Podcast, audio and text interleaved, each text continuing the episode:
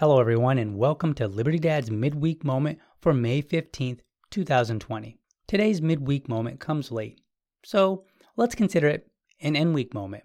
I'd like to start with a story that really happened. Our home, the one that we're living in, was under renovation for six months. Our neighbors had been informing us of various trespassers they were seeing come on the property. One Sunday, the neighbor contacted us to let us know that a guy and a gal had parked and were walking around. Because it was a Sunday, and because we only lived one mile from the property, I decided I'm going to go over there and see who is on the property. The neighbor met me out front, and we walked around back, where he said that he watched them go. As we got to the back door, it was slightly ajar, and I look in and I see there is a guy and a gal walking around in the house. I go in and ask, How can I help you? What are you doing in my house? He introduced himself as the son of David Hlubek the lead guitarist for the rock band Molly Hatchet. He said that he was in the neighborhood and wanted to see the renovations that were going on to his childhood home. And he described some things that we had already pulled out, so I gave him the benefit of the doubt.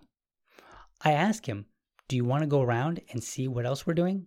As we walk around, he saw this piece of ugly coral blue carpet that he as we walk around, he saw this piece of ugly coral blue carpet and asked if he could have it as a memory.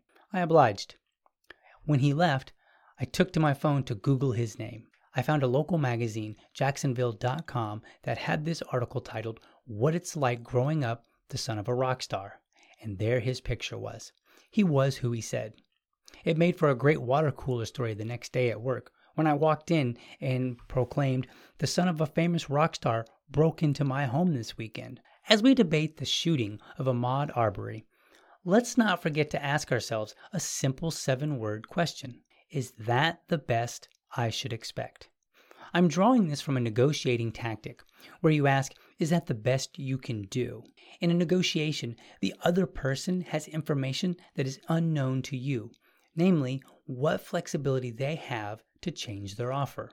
Asking this question imposes upon them, this person who has knowledge unknown to you, to challenge their own assumption on whether or not they can offer you something better.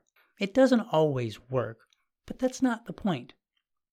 In the case of the Arbery shooting, we all have our opinion, and the evidence is going to be discussed in court thoroughly. But I want to leave you with a way to challenge your own self. When you're judging another person, you can negotiate against your own self to make sure that you are offering the best judgment.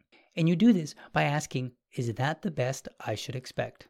As I raise Liberty's son, I try to ask this of the things that I see him doing, but I also ask it of myself. The reason I do this is because each experience is different, and both he and I are different from one experience to the next. If I tell him not to touch something today, tomorrow we are both one experience greater than we were today. My expectation of him and of myself should change, even if only slightly. I tell the story about my home because when I ask if the result of the Arbery case is the best I can expect, my personal experience reminds me there are ways of dealing with people, even those who may have committed a breaking and entering, that do not involve killing them. That's all I have for this week. Be sure to check out other episodes at libertydad.com.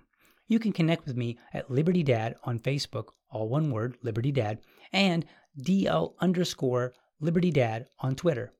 You can also send me an email to libertydadpodcast at gmail.com. I'd love to hear from you. And remember, if you're a champion of liberty, your business is people and your product is liberty. Have a great week.